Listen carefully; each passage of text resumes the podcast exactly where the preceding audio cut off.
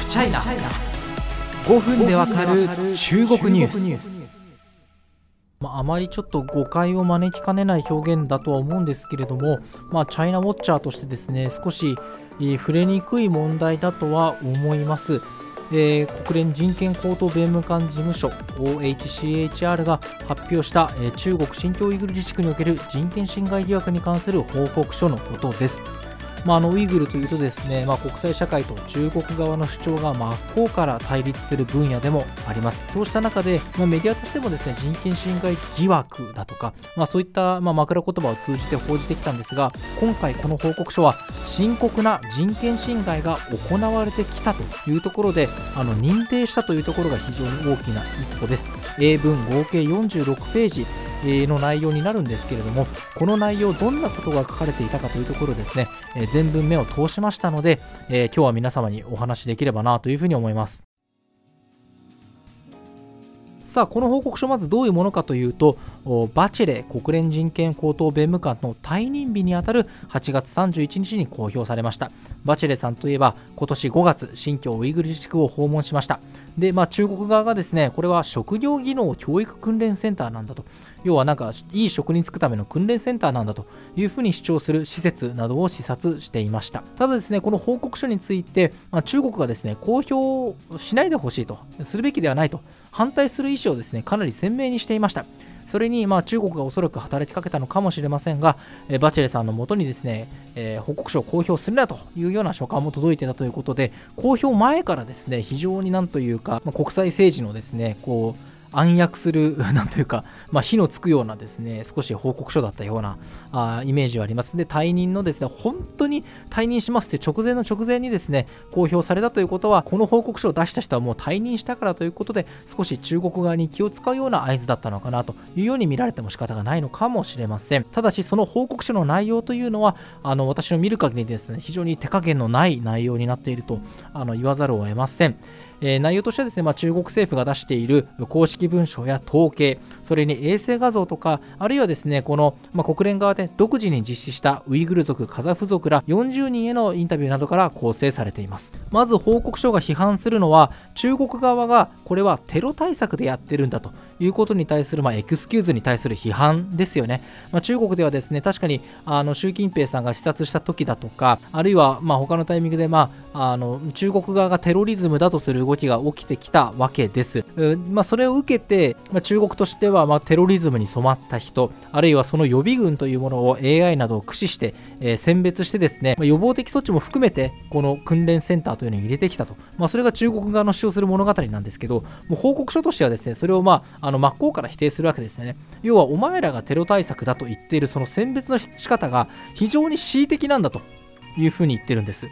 例えばですね宗教的に過激であることを示す、ま、兆候表現として中国としてラジオやテレビなどを拒否する。あるいはイレギュラーなヒゲや命名を通じて宗教的な共振を広める。家族計画政策を意図的に妨害または弱体化させる、まあ、そういったことが含まれてるんですがこういったものを兆候としてあいつ宗教的に過激だってレッテルを貼ること自体が基本的人権の行使と矛盾するというふうに指摘してます。さらに報告書では多くがイスラム教の宗教的実践に過ぎない行為がテロや過激派あるいはその予備軍を洗い出す基準に該当してしまうというふうに指摘しています要はイスラム教徒としてその宗教に、まあ、教義をですね実践して暮らしているだけなのにただそれだけなのにテロであったり過激派だったりあるいはその予備軍とみなされてしまうんだということを言うわけですね。そしてその結果、強制的な制裁、まあ、収容所とされる施設に生かされることも含めてですけれども、強制的な制裁を課せられる可能性があることについて、宗教的なアイデンティティを理由にした差別的なプロファイリングとなる深刻なリスクがあると警告しているのです。さあこのまあ、収容所なのか中国側が言うところの技能訓練センターなのかとされる施設についてです、まあ、中国としてはですね最初そんなものないって言ってたんですけどもこれ衛星画像とかからですね、まあ、存在バレバレですので2018年になってから存在を認めたという経緯があります。しかしあくまでこれは学校であって本質的には学校であってテロリズムに染まるのを防ぐんだ防いだんだと。しかも2019年以降は全員が卒業したというふうに主張してるんですね。もう報告書はこの内容に異を唱えているものです。あのこの40人のうちにですねこの収容を経験した人たちというのがもう何人もいましてですねその内容から、えー、大体まあ2ヶ月から2年間にわたってそれぞれですねこう期間あの施設に入れられていたということなんですけどもあのインタビューに答えた人は例えば施設から出ることを禁じられたりとか手足を椅子に縛り付けられて電気が通ってる警棒で殴られたりとか、えー、顔に水をかけられながら尋問されたりといった経験を告白したということです。さらに共産党を賛美する歌を毎日できるだけ大きな声で顔が真っ赤になり血管が浮き出るまで歌うよう強制されたということです。さらにレイプを含む性的暴行があったと話す人もいたということです。一体何をするのか何が起きたのかという説明もないままに他の,、まあ、あの施設にいる人たちの前でいわゆる婦人科検診が実施され年配の女性は恥若い女性は泣いたこともあったとしています。こういった証言などから報告書は中国側の主張と相反する形で施設内での待遇は拷問や残酷または非人道的な刑罰さらには健康への侵害などがパターン化されたと結論付けています。もちろん中国側はこうした内容をかねてから否定してますし、ましてや証言した人をですねこう雇われた俳優だとあの中国のあの外交部報道官がですね名指しで批判することも過去にはありました。報告書はこうした性被害の経験を明かした女性に対して攻撃的な言動を政府自らが取ることがですね、まあ、自分のリスクもを犯しながらこう告発してくれた人に対してその屈辱と苦痛をさらに増大させていると批判しています。